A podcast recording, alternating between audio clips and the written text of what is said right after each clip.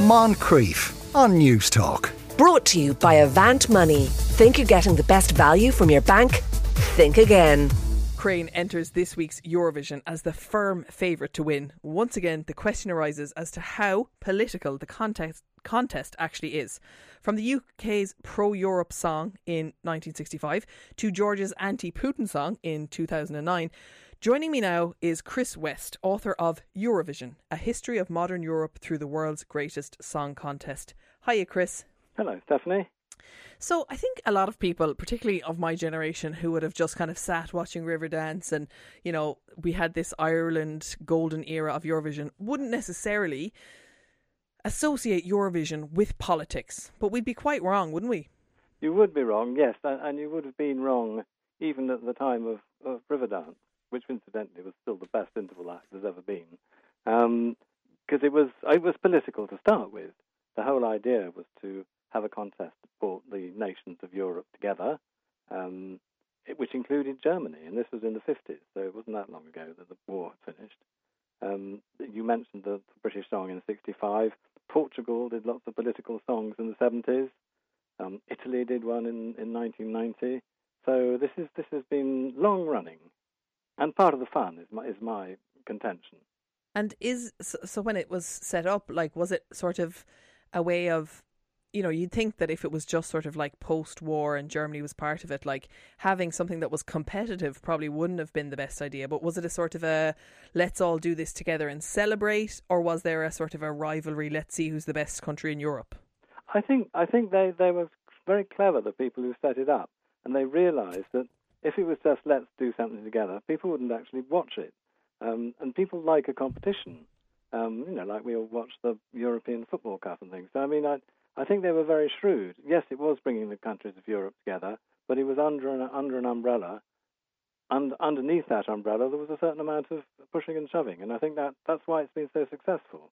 There'd be people who'd argue that, uh, you know, every time Ireland don't do so well recently, it's like, oh yeah, well, it's just block voting now. Like we just can't possibly because it doesn't matter how good our song is. It's just going to be about, you know, Eastern Europe voting for themselves. And has it been, you know, if when it was if it was that competitive nature that was set it up, has it been about like different allies voting for each other, or is there a more neutral vibe to it? No, I, I think that, that I think we have this problem in the UK as well. People get all sulky and say, "Oh, it's just political," but um, that, that's not the case.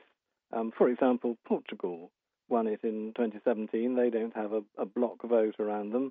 Uh, I, am afraid the truth is that um, neither of our countries have put in good enough songs for the last 20 years. Well, excuse you, Chris. We sent a turkey. We sent You did, and, and I thought he was brilliant. I loved him. I thought he was great.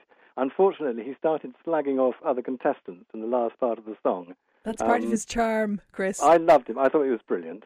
I know, but it, it, I mean, he wasn't anything like rock and roll kids. But anyway, do you see? Um, a, because if you're you've obviously written a book on this, so you're kind of into it. Is there a pattern of voting where certain countries do vote, like either to block a country out, or do you think that they are actually voting for the song? Um, well, it, it's a mixture of things. There are obviously every every time Greece always gives Cyprus twelve points. Cyprus always gives Greece twelve points. All the audience go when that happens, or they just burst out into ironic applause. Um, and there are there are sort of patterns in which countries do support each other a certain amount. But that that is only a, a small part of what's going on. And there's a political thing in other senses. Uh, this year, obviously, lots of people are going to vote for Ukraine because they want to sort of say what they think to Vladimir Putin. So, I mean, that's another political aspect. But in the end, the songs that win are always pretty good, I think. And do you think, you know, obviously yeah, Ukraine are the favourites. But over the past 10 years, Russia has done, you know, very well in the competition. And this isn't the first misstep, to use like a very muted phrase. You know, Putin's been sort of causing trouble since 2014 in Ukraine. How have Russia done so well? Well, I think Russia had a had a clever strategy for a number of years, where they sort of put up this sort of front of you know the, the, they put in artists singing about peace and all that sort of thing, um, and they, I mean, they, they they'd have a they did have a block because there are expatriate Russians living in a lot of European countries who would vote for them. So they they played their cards quite cleverly, but they just kind of ran out of road, I think now. So it's it's not the case that countries that aren't politically popular do not perform well, but probably Russia won't. Is is Russia performing this year? No, we our, our people refuse to share the stage with the Russian act, and, and the EBU threw them out. Okay. Um, and what are you expecting to see? Like, do you think that it will be an absolute wash with Ukraine votes this year, or I don't. are there other favourites? I I don't know. There are very other very good songs. I think the Ukrainian song is very good. Actually, I like it. Um, so it, it, that's a good start for it. But I think Italy is a, a fabulous song. Um, um, I, I like uh, the, the Spanish song is quite fun, especially if you're a bloke. Um, I I like Moldova. I always like Moldova. I think they're tremendous fun. Portugal, beautiful song from Portugal. Um, there's a lot of there's a lot of good songs in there. Can we talk about um, this sort of movement towards singing uh, in their own languages? Eurovision over the past kind of 10 years is that more and more countries are singing in their own language. Before it was like English and maybe Celine Dion in French. Um, Yeah. but what? how has that impacted things? I think that's great.